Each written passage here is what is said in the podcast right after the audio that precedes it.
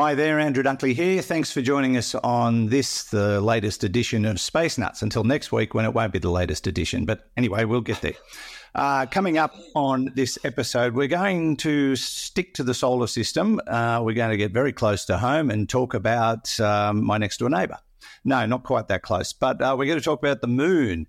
It's uh, now been discovered that it's older than we thought. Fred remembers that. And uh, mapping ice on Mars, we're talking water ice.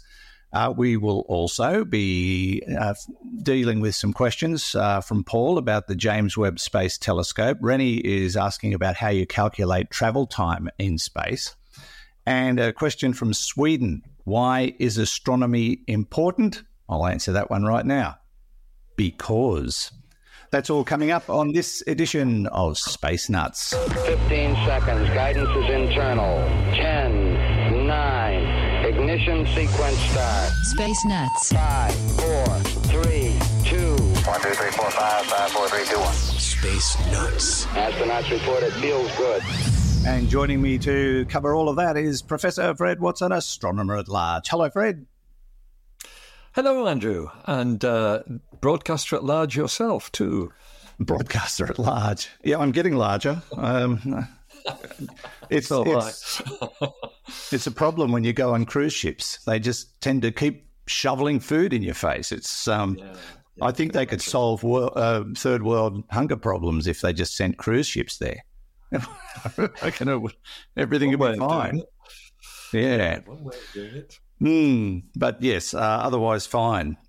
Now uh, let's let's get stuck straight into it, Fred, because there's a couple of interesting stories around. As always, just always interesting stories in astronomy and space science. But this first one uh, very close to home because the moon has been uh, using some kind of face cream because it doesn't look as old as it really is. They've just discovered they've just discovered it's um, it's older than we thought. Yeah, that's right. Uh, and, and we're now talking about, um, I, I guess, what you might call precision dating uh, of of the the solar system. we've um, we've kind of narrowed down the the birth of the solar system to around about four point five seven, I think it is, billion years ago. Um, and so, you know, you're talking about um, that's uh, hundreds of a of a of a of a billion, which is uh, sort of tens of millions.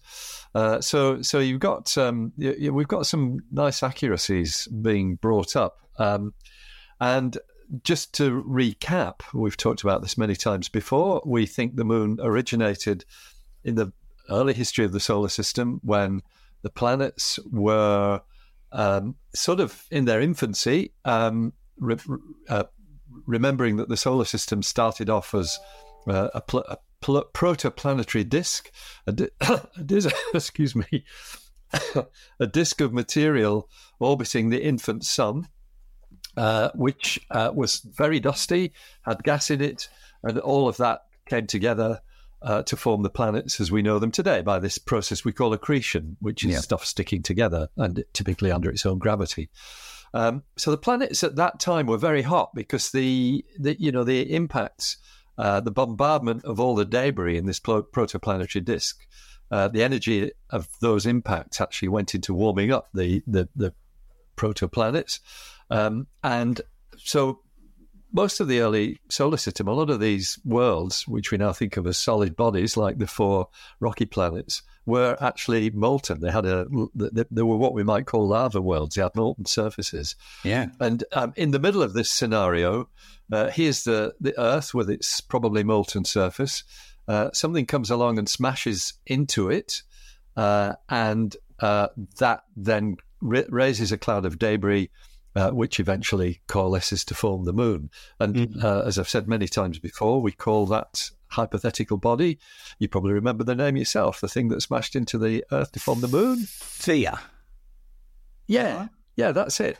Yeah, the the mother of the moon in I think it's Greek mythology. That's the first time in my So- life I've ever remembered something.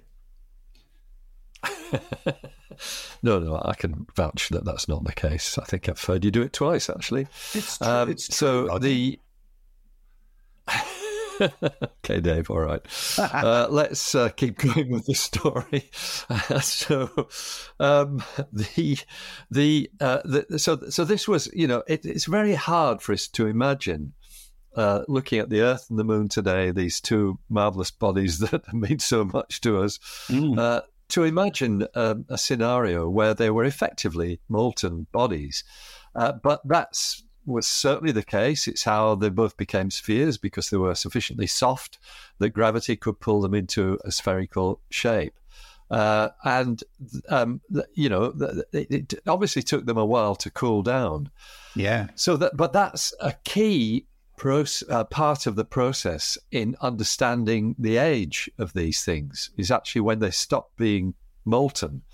Um, so the and that's basically a lead into the story that we've got today, uh, which actually comes from uh, scientists uh, at the uh, University of Chicago and uh, the Field Museum, which I think is also in Chicago. Uh, it's two two very eminent planetary scientists who've done this work. This is not you know somebody's mad hypothesis. This is real real stuff. Um, and what they what they reason is that if you can find crystals and you can s- somehow manage to date them, um, then the crystals only formed after the the, the, the moon solidified. So what you're doing is you're giving yourself a, a sort of minimum age for these crystals or for, for, or for the for the origin of the moon yeah. uh, by measuring the time when these things actually crystallized, because that's more or less the same time. It probably wouldn't have stayed molten for very long. This uh, lunar magma ocean, as they call it. And so what they've done is they've gone back to 1972. when um, Apollo 17 brought back samples of moon dust, uh, some part of that is it 385 kilograms or so of stuff mm. that hmm. came back from the moon with the Apollo astronauts, and they've reanalyzed uh, some of the crystals that that dust um, contains, uh, and in particular, what they are looking at are crystals of zircon, um, which is um, you know mineral that's uh, that's commonly found. Uh, but but they've so they've taken this 1972 sample and they've reanalyzed it using absolutely up to date techniques which weren't available in 1972, uh, including uh, a process called atom probe tomography. Well, tomography is uh, looking at the shapes of things, um, or cutting things to, to see their shape. And we all know what it is because we've seen computer assisted tomographs of our own bodies often. I have certainly. Um, but this is at, at, the atomic level.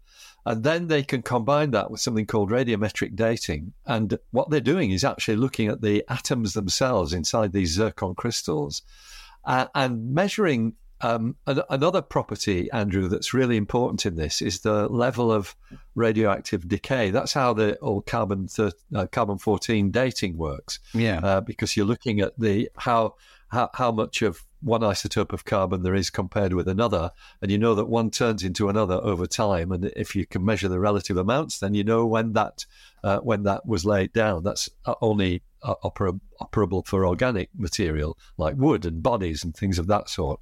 Uh, but yeah. they're, they're doing this with atoms. Um, and yet, so that is the bottom line. The answer they come out with is uh, from the age of those crystals, they suggest that the moon is at least 4.46 million years old, which is 40 million years older than we thought it was. Wow, that's that's a huge number.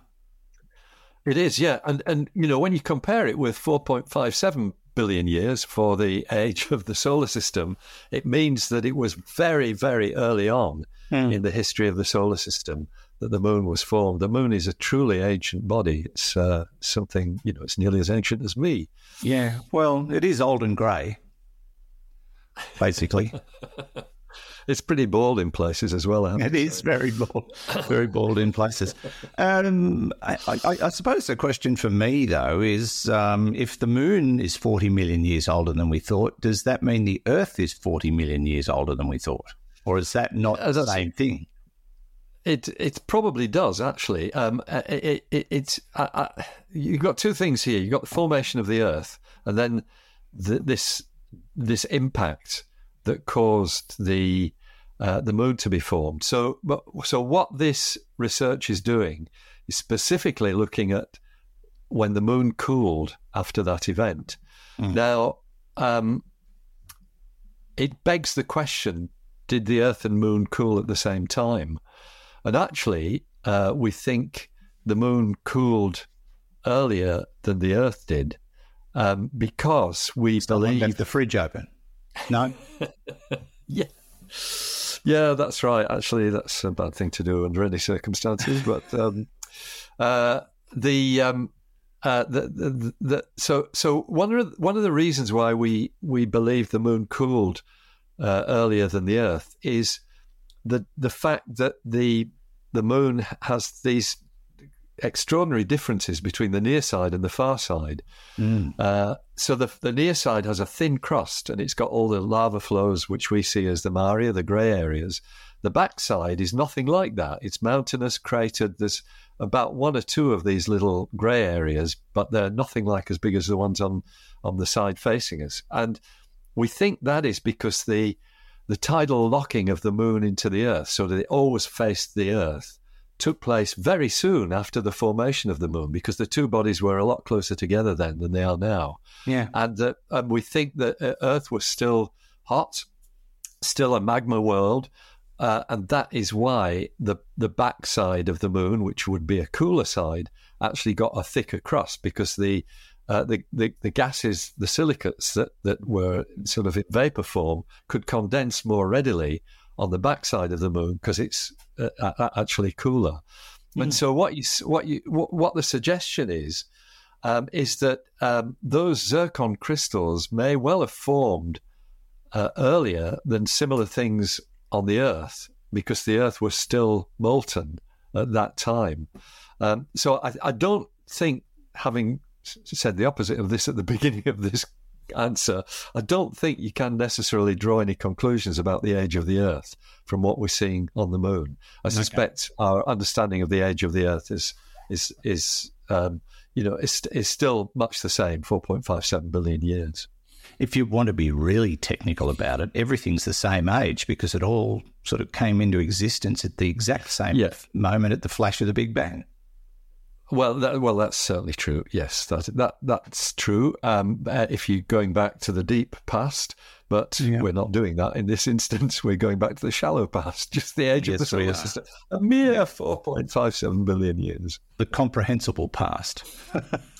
Well, yes, that's right. In many ways, um, yeah, we understand. I think we understand the way the solar system originated a lot better than we understand the Big Bang. Yeah, absolutely. here's here's just a question that popped into my mind. Uh, when Theia hit the molten Earth and caused the Moon to spit out, why didn't it get reabsorbed? Into the Earth. Uh, yes, yeah, so the, the, that's a great question. So that the um, basically it's the energy of, of Theia, the impact energy the kinetic energy. Theia was half the size of the Earth. It's a Mars sized object. Mm. So that is one enormous cloud. And yes, you can well imagine a debris cloud, uh, which, because that impact was so energetic, what it does is pushes the debris from it uh, out faster than the basically faster than the escape velocity of the Earth. Uh, and so some of that stuff would indeed have gone off into space and become interstellar dust. But enough of it was put into orbit around the Earth that then there was time for that to gravitationally coalesce by the same accretion process that formed the Earth, but at a later stage uh, to form the Moon. So it's a, it's a, it's a great question. Yeah, um, and, and, that, and that and it's all about the energy. That impact's become crucial uh, in the development of life on Earth because if that hadn't happened, this would be a completely different planet, would it not? It would, yeah, that's right. For a start, it wouldn't have a moon uh, unless we'd captured another one. And the moon is thought to have stabilized the rotation of the Earth. The fact that the moon's a body with 180th of the mass of the Earth, that's quite high for a, a satellite compared with its parent body. When you think yeah. of things like Io compared with Jupiter, for example. Mm. Uh, so, um, so that's that's like acted as a flywheel to to stabilize the Earth's rotation, and that in itself has been instrumental in uh, the ev- evolution of life on Earth. It's fascinating, isn't it? When you really think about it, that that one yeah. thing in the whole history of the universe um, made made us possible. Uh, how big would Earth be if Theia didn't hit us? Oh, uh, yeah, it would be uh, slightly bigger, and a half thousand kilometers, like like it is now, or thirteen thousand kilometers. Yeah, yeah, possibly. I mean, you've you, you know, uh, and, and you, you're right to kind of highlight that because it it goes to the heart of one of the problems that has faced this theory of Theia over the years that you expect the moon to be made mostly of rock from Theia, uh, but it's not. It's made mostly of rock from Earth, yeah. um, and and the the that was we've covered this before several times. But it was Japanese scientists who figured out probably four years ago now, five years ago perhaps, that um, if the Earth was still a magma uh, world with a or a lava world with a you know with a molten uh, surface, then um, uh, if that happens and something clouts it, then it, you tend to get the debris being part of the Earth rather than part of Theia. Uh, so that's that's uh, yeah, you know, it, it, begs the question: How big would the Earth have been if it hadn't had this hit? I don't know the answer to that. Um, mm. You've Someone got a you, you've got two. Tested it. Oh yeah, oh absolutely, yeah. Um, it's just that I don't know everything. That's all. Oh, uh, pretty close. So, but you know, you've got two two conflicting things here. You've got the fact that um, a body has come along, hit the Earth, and in some ways combined its material with the Earth. But then you've got the negative side that some of that stuff's gone off to form the Moon. So mm-hmm. um, it's I think the Earth. Uh, let's see. Uh, uh, uh well, and yeah, uh, you can't do a calculation because you don't know how much of that debris would have gone off into space as well. Yeah, it's not right. a simple checks and balances thing just because of the energy involved. And, and so the answer is I don't know. What happened to Theia? Is it just part of us? It all got mixed up, or did it uh, deflect? Um, well, well, yeah, it's a, day, a lot of the debris. If you look at the simulation, uh, I think I've got it on my computer somewhere. The simulation that these scientists uh, pr- produced um, for their theory, a lot of the Theia material disappears off into outer space. Oh wow! Uh, there's a, a, movie that you can watch, and they've color coded it with material from Theia and material from the moon. I'll have another look at it and see if I hmm. can deduce anything from that.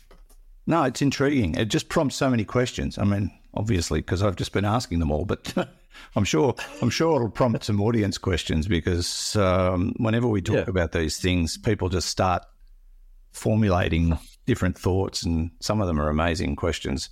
So um, we'll we'll see if anything comes out of that. But uh, yeah, that's a really interesting story about the the moon being uh, older than um, we first thought, and you can read all about it in um, cosmosmagazine.com. This is Space Nuts. Andrew Dunkley here with Professor Fred Watson. Let's take a short break from the show to tell you about our sponsor, NordVPN. Uh, right now, believe it or not, I am on holiday with my family on the Gold Coast in Queensland, Australia. And we're staying at a, a place which is a, a, like a family resort, I suppose. Um, lots of things to see and do here, really geared for uh, families and children.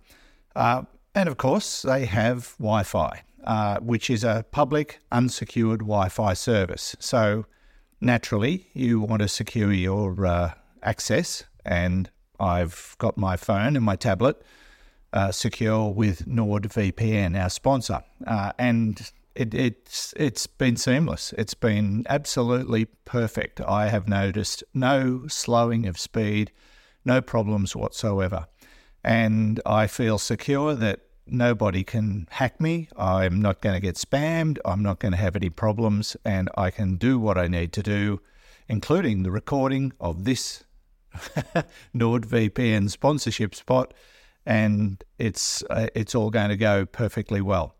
Uh, and it, it, it feels good. It feels good to be able to use a public Wi Fi system that hundreds of people are using at the same time and know that um, you know, no unscrupulous thing is going to happen.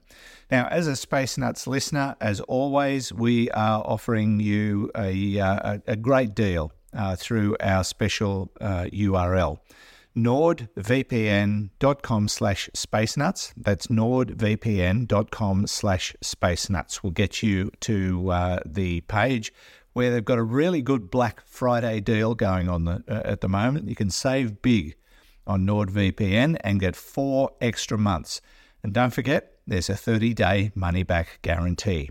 So, a Black Friday deal for NordVPN. Once you go in, you can click on the button that says uh, Get NordVPN, which I'll do right now because uh, I've got it all set up uh, through my own NordVPN service. And they have uh, the two year plan, the one year plan, the monthly plan, depending on which way you want to go. The longer you go, uh, the cheaper it gets month by month. And it is a really great deal. Uh, you get all the bells and whistles, you can get the whole lot in one fell swoop which will cost you uh, a lot less than if you bought it uh, month by month.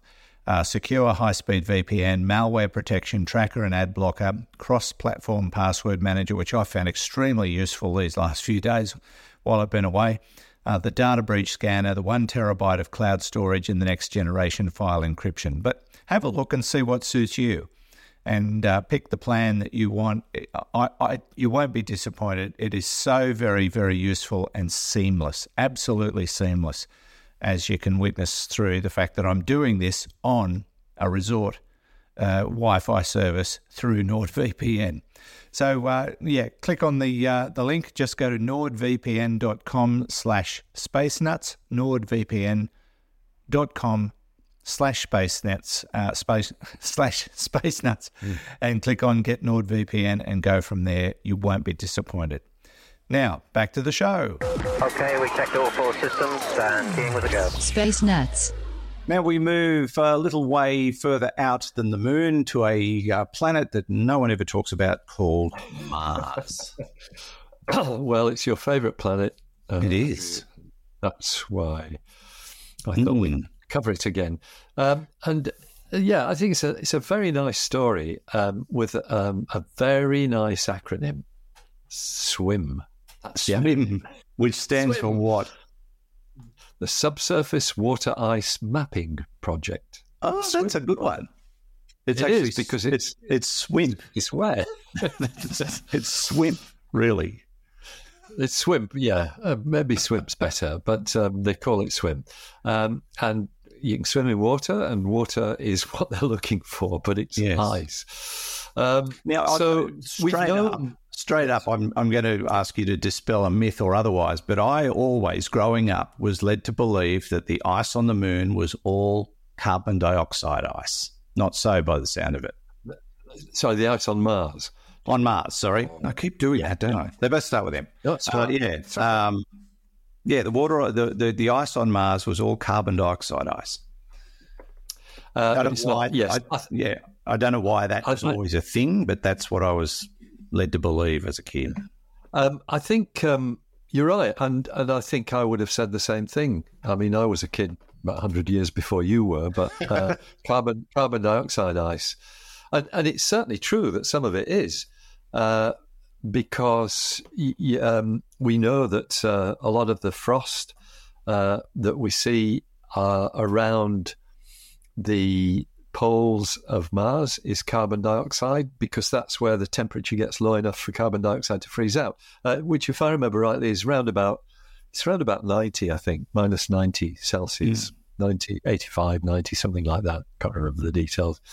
Uh, but um, so there is definitely carbon dioxide frost uh, in winter on Mars. And I think that's true uh, in uh, mostly in the Arctic regions and the Antarctic regions. Oh, okay. But uh, but um, a lot more of uh, of Mars's ice is water ice, and in fact, uh, a statistic that amazed me when I read it, and I think it's on a, a NASA page. So this was fairly authentic. This is quite some years ago. Um, that if you melted the water ice just on the moon's uh, south polar cap, you you'd flood the planet to a depth of ten meters or something. Is that right?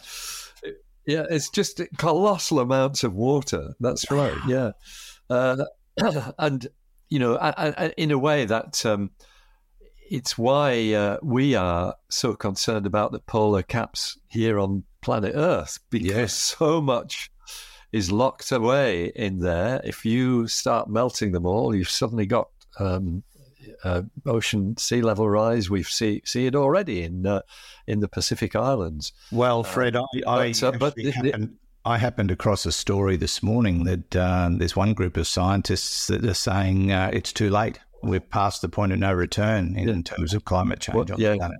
The, the the tipping point. That's right. Uh, Yeah. and Yeah, that's the it's scary stuff. Yeah, it is. Yeah. It is scary stuff. Uh, Mm. Mars, on the other hand, uh, it's got lots of ice, but it's locked up. Um, and, and certainly, people used to think that the poles were the only place where you, you do have water ice on Mars. But then, many, many discoveries made since then, and particularly with was it Phoenix, the spacecraft that sat in the northern Arctic, uh, just a little platform, not a rover. This must be back in 2008. Actually, it was a long time ago. It's the one that used the Uh, backhoe to scrape the surface. Yeah, that's right. A little yeah. little backhoe to scrape the surface, and sure enough, within a couple of millimeters down, they hit ice. They, Yeah. It's a permafrost there. There's a famous photo of that. Mm. Yeah, and there's there's one photo I sometimes show in talks when I'm talking about Mars that shows uh, the scrapings on the day it was done, and then the scrapings two Martian days later, and you can see little scraps of material in the one where it's just been done, which are lump, lumps of ice. And two days later, they've gone because they, they sublime. They go straight from a solid to a gas. They don't melt because the Yeah. pressure's too low. Uh, and then, um, so that was really good evidence that it was water ice that you were talking about. But then it was analysed uh, by the equipment on board Phoenix, and sure enough, it was water ice. So what um, what the story is today uh, with the Swim project is um, because ice is really going to be such a major resource for future astronauts on Mars Yeah. uh, that, that uh, NASA thinks it's a good idea to have a map where we know we've found it. Um, and they've used several different uh, sources of, of data, um, uh, including, uh, um, well, many, many NASA missions, the Mars Reconnaissance Orbiter, uh, uh, Mars Odyssey, 2001 Mars Odyssey uh, project.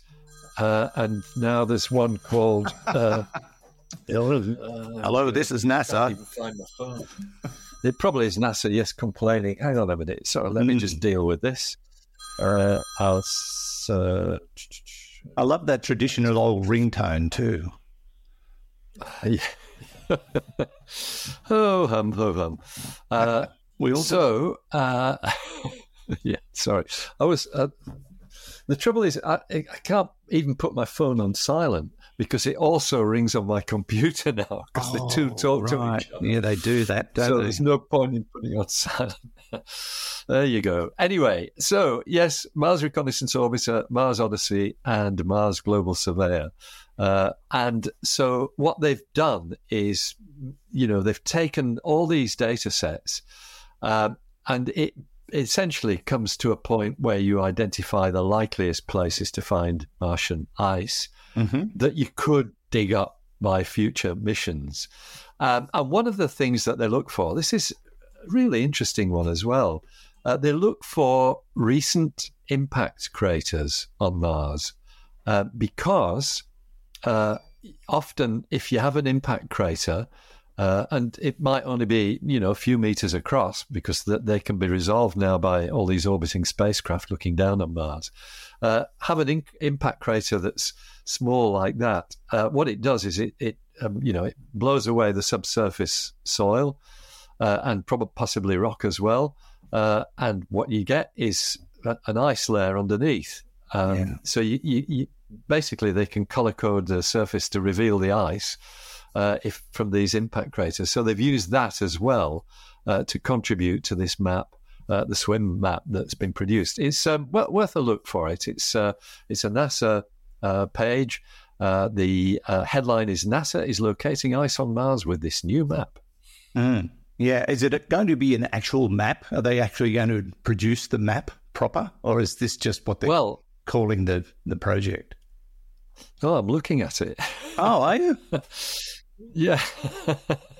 so um, yeah, this is. I mean, it's a work in progress, obviously, because uh, uh, it's a you know it's a mapping project. Oh, yeah, Uh, yes. If you Yep, go I to that it. website, yeah, Yeah. See, I, you- there's several versions of it. See, I'm not like other people. I don't look at the pictures. I just go straight to the text.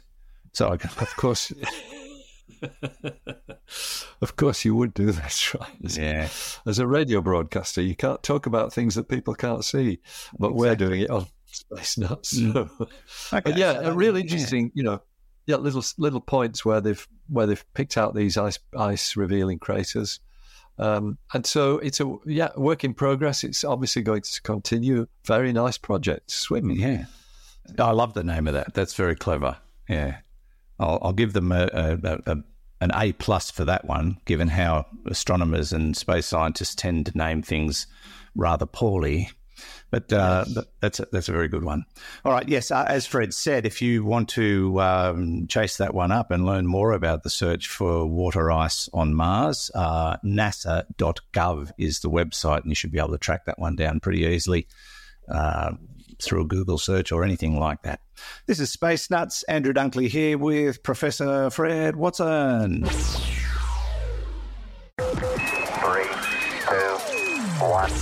Space Nuts.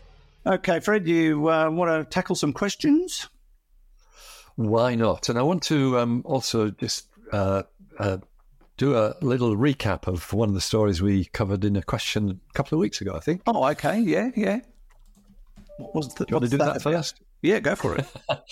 Well, you might remember um, Peter, aka Toddy, uh, uh, asked a question about uh, what how the universe would look if if uh, there was no dark matter, Dark matter, yeah. and um, and we I've kind of waffled about it and said I wonder if it would mean that because there's no kind of dark matter scaffolding in the universe to act as a gravitational um, sort of center for uh, the hydrogen, if you wouldn't form galaxies. I wondered if it would not be possible to form galaxies. Hmm. Uh, and so um, we have, uh, and, and we were we were talking also about MOND, the uh, modified Newtonian dynamics, uh, uh, which is an alternative view of the universe that attempts to eliminate dark matter. It suggests that at very low accelerations, Newton's laws don't hold, uh, and you've got something else Yeah. um, different accelerations, and we have a we've got a, a our kind of a secret route into the, the world of MOND, modified Newtonian dynamics, is young Peter Verweyen, who's a Space Nuts listener and a good friend, and he. Um, I, I think, in fact, I think I invited him uh, in that episode to comment on it, and he has done. Oh, So, very good. let me read what Peter says, uh, which Sure. is it's uh, you know it's great stuff. He says, "Hi, Fred. That's a good start. Mm-hmm. I'm listening to the latest latest episode of Space Nuts, and here I am correcting you about Mond. with regard to Peter, with regard to Peter or Toddy's question, you were nearly right, but the wrong way round. Mond forms huge galaxies, far too large. So Peter's saying the theory's still got some way to go. Uh, he says simulations show that a universe ruled by Mond will consist of only a few huge galaxies with little or no other structure. This is because Mondian gravity is far too strong in regions of uniform density, just like, uh, like just after the Big Bang. Voids form and are cleared too quickly, and everything collapses into truly massive galaxies and black, uh, tr- sorry, tr- truly massive black holes and galaxies. And then he comments on the end we're working on the solution. good on you, Peter.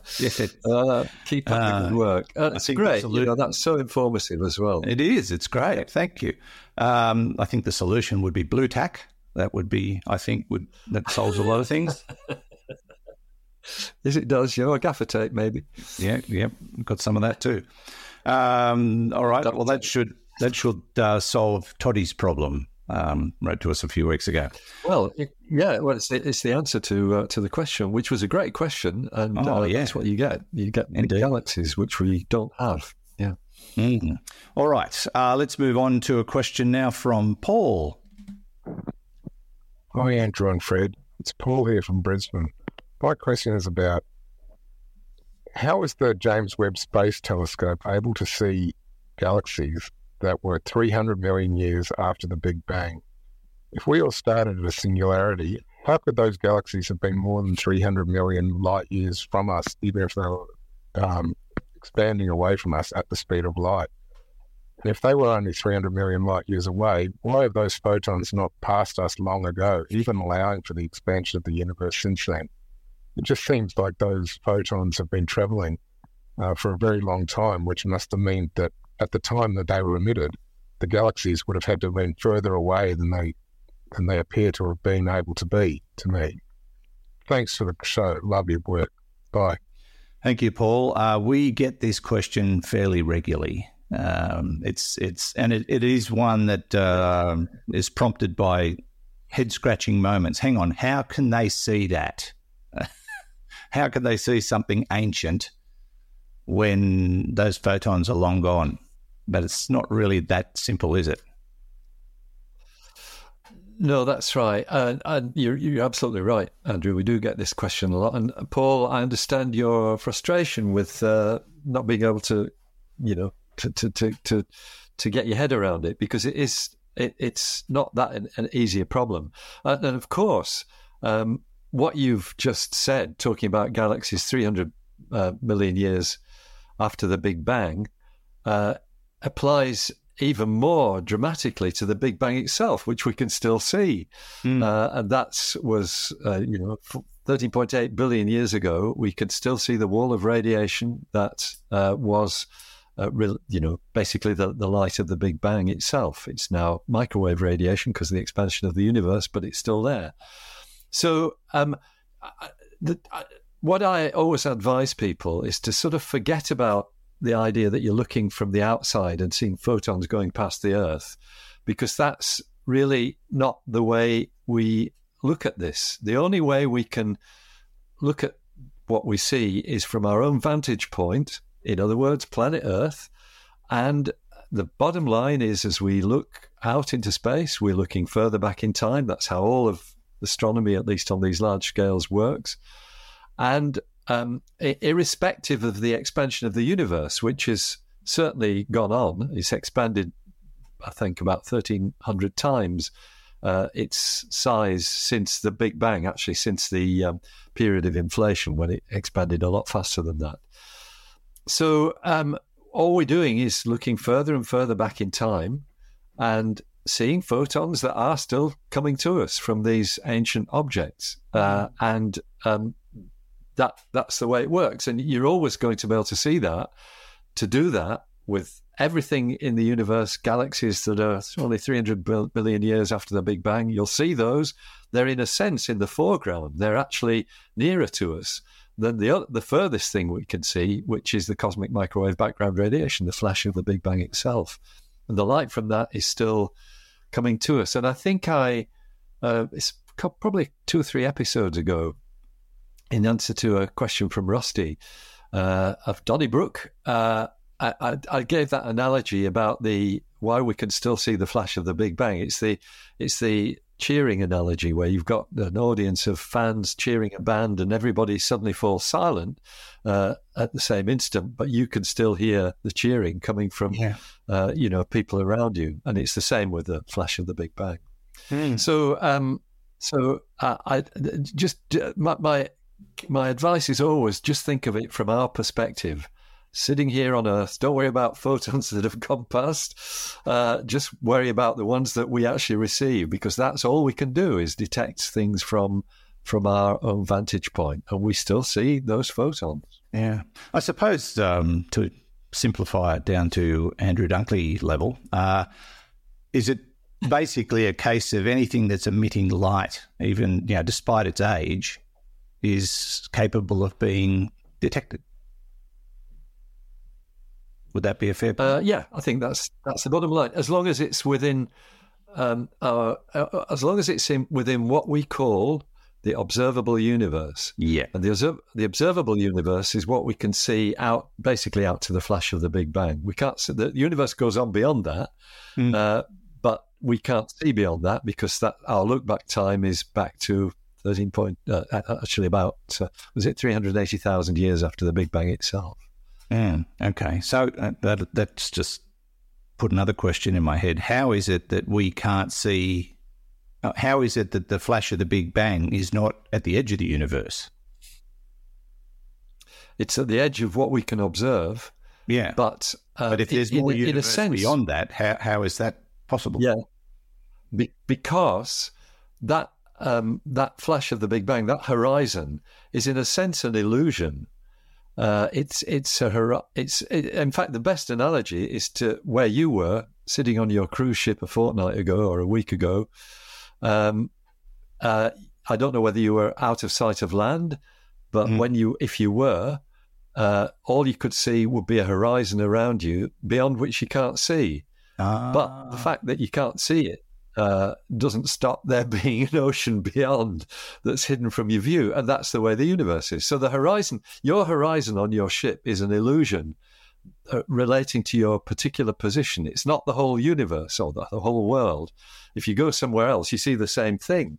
Uh, but it's, uh, you know, it, it's a, a different a different vantage point, so the horizon's different. I get it. Very good. All right. Uh, thank you, Paul. Let's move on to our next question from Rennie. Hi, this is Rennie Trout from West Hills, California. Always appreciate your shows.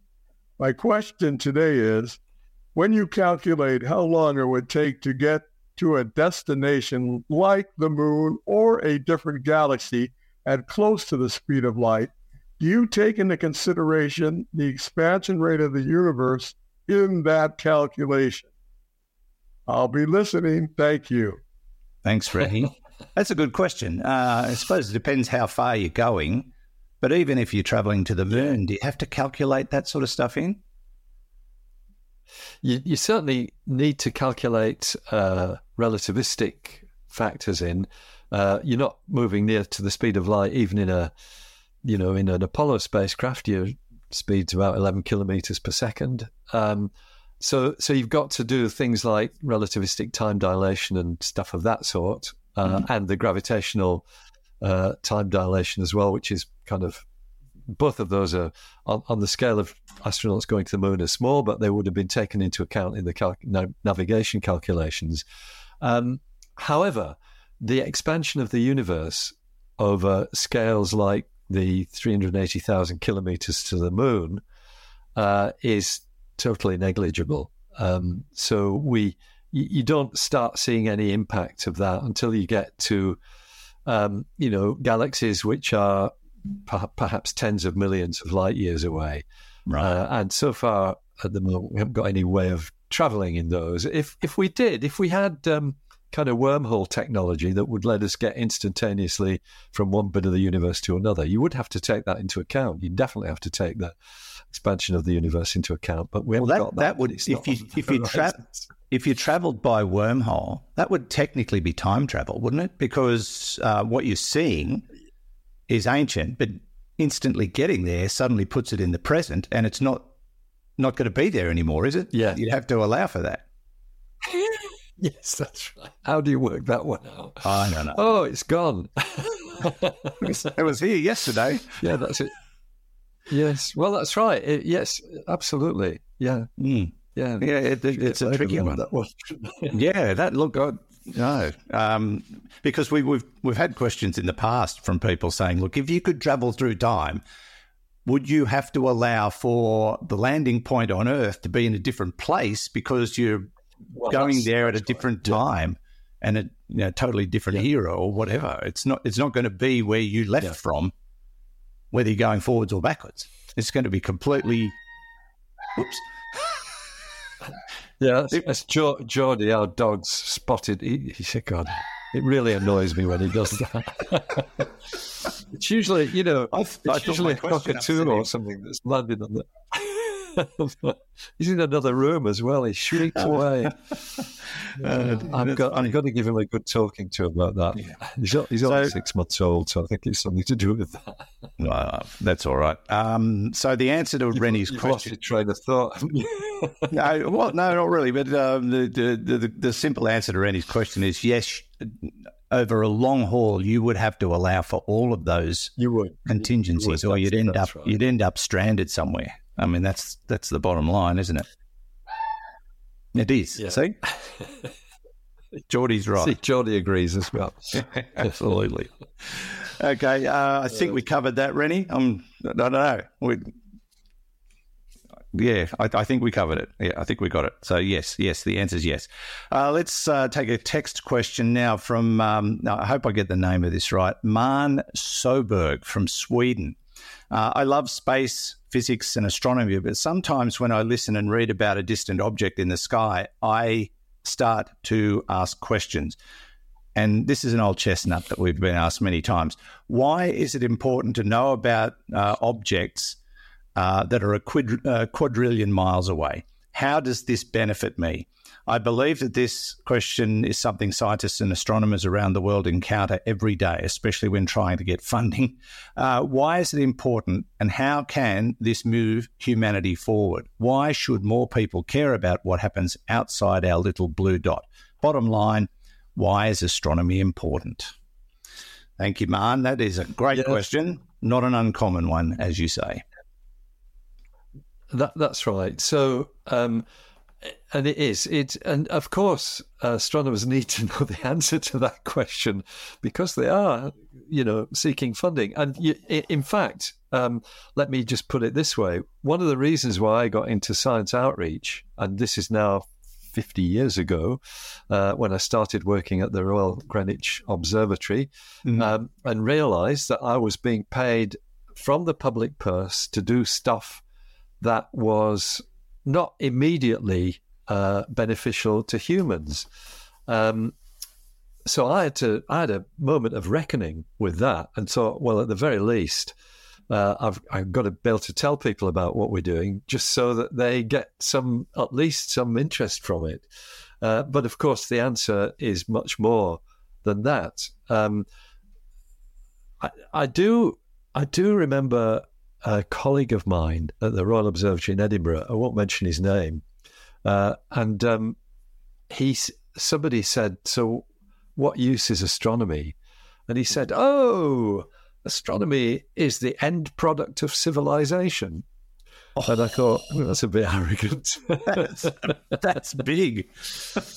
But but I think what he what he was saying was if you have a society that's kind of sufficiently evolved that it doesn't need to worry about um, the, the the three main things, which are survival, uh, eating and drinking, you know, managing to sustain yourself and and managing to reproduce. That's kind of basic bottom lines of what life is about. Yeah. Uh, and in some places in the world, and we're reminded of that at the moment, that they're actually at that level.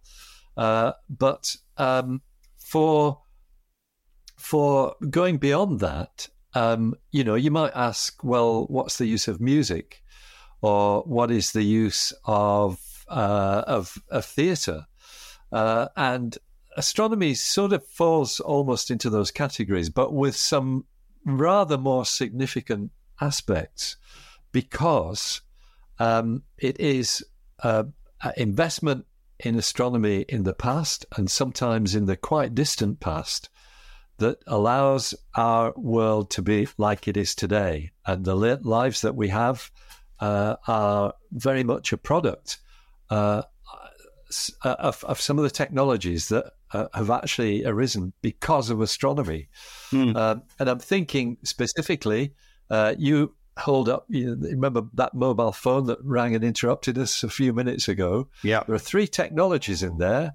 which uh, exactly like that, yeah, which uh, basically owe uh, the, the fact that they uh, are there uh, is what allows us to to use them, and it comes from astronomy. So Wi-Fi was developed by radio astronomers to Yes. work out where the signals were going.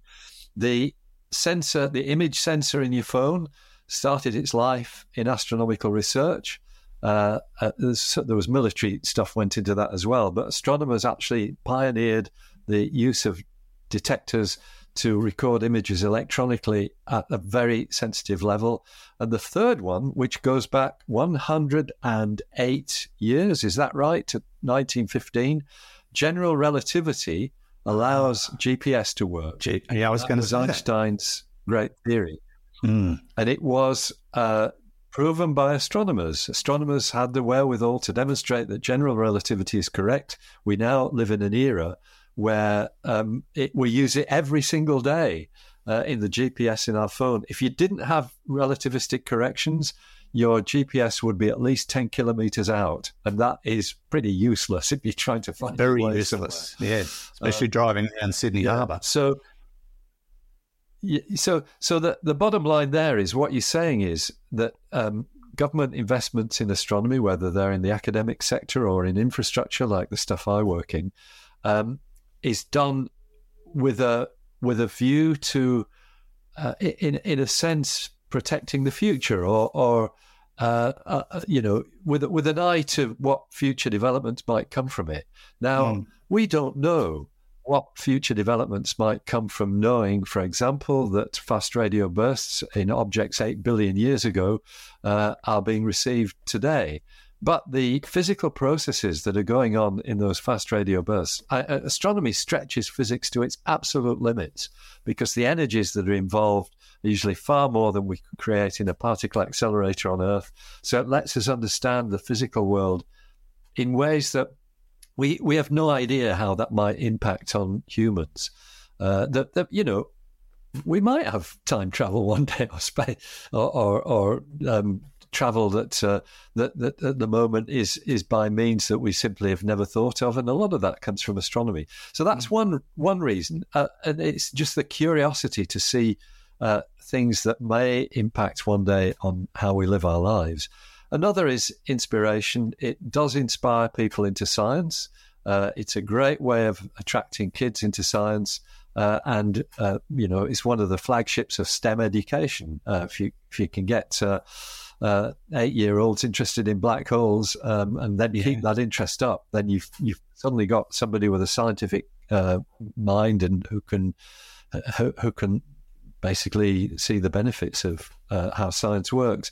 Um, all of that education, i- um, i- um, inspiration.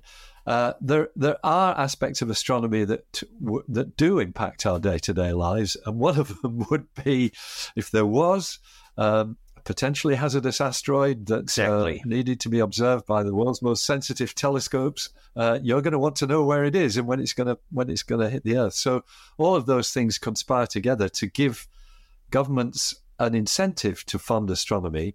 Uh, we still have to work very hard on it. Uh, astronomical funding is not great. Um, I do remember a statistic I worked out back in 2000 uh, was that the public money that went into the Sydney Olympic Games, is that 2000 it was, wasn't it? Yeah.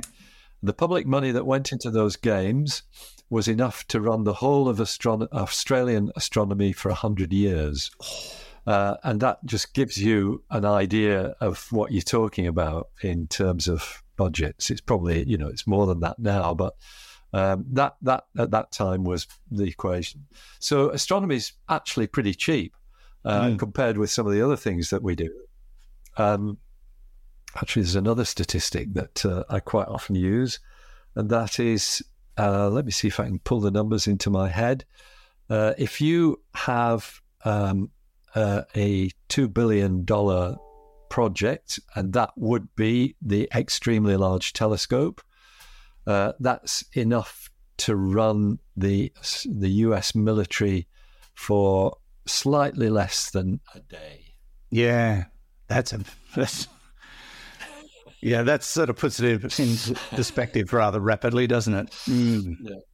I, I think Fred. So, um, so the, you know, go on. No, I was just going to say what what we're saying is that astronomy, whilst some of these numbers look big, and particularly in the space world, I mean, the, the European uh, Southern Observatory's ELT, the Extremely Large Telescope, which has got that two billion dollar price tag or thereabouts, is absolutely at the top end of what we in, ast- in astronomy uh, look at. Most of our budgets are way way below that, uh, and so um, that that just puts it a little bit in, into perspective. Indeed. I, I think you had people sold on mobile phones. If they couldn't have their mobile phones, the world would be in dire peril. So all you have to say is, well, if there was no astronomy, you wouldn't have a mobile phone. They'd go, oh, okay, yeah, no, I, I get it. No worries. End of story. yeah, the story. Total end of story. Yeah. Um, great question, though, and it, uh, it it's one that always um, comes up, and it's worth reinvent, uh, re um, investigating, if you like, from time to time. Thanks, Man, and hope all is well in Sweden. Uh, if you have a question for us, uh, please send it through via our website. We'd love to hear from you. Don't forget to tell us who you are and where you're from. SpaceNutsPodcast.com is where you can find us and have a look around while you're there. Uh, Fred, we're done. Thank you so much. It was uh, an enlightening program this week for a change. Haha. yeah, full of, full of life. All right, Absolutely. All right. Thank you, Andrew. Pleasure. Thank you, Fred. Great pleasure. on, uh, See you on the next episode. Fred Watson, astronomer at large, part of the team here at the Space Nuts podcast. And thank you to you for listening. And thanks to our patrons, of course, who um, contribute to the show. We really appreciate that. And you can do the same too through our website. And don't forget to keep those cards and letters coming in. And thanks to Hugh in the studio because. And from me, Andrew Dunkley, um, we'll catch you again on the very next episode of Space Nuts. Bye bye. Space Nuts. You've been listening to the Space Nuts podcast. Mission complete, Houston. Available at Apple Podcasts, Google Podcasts, Spotify, iHeartRadio, or your favorite podcast player. You can also stream on demand at Bitesz.com. This has been another quality podcast production from Bitesz.com.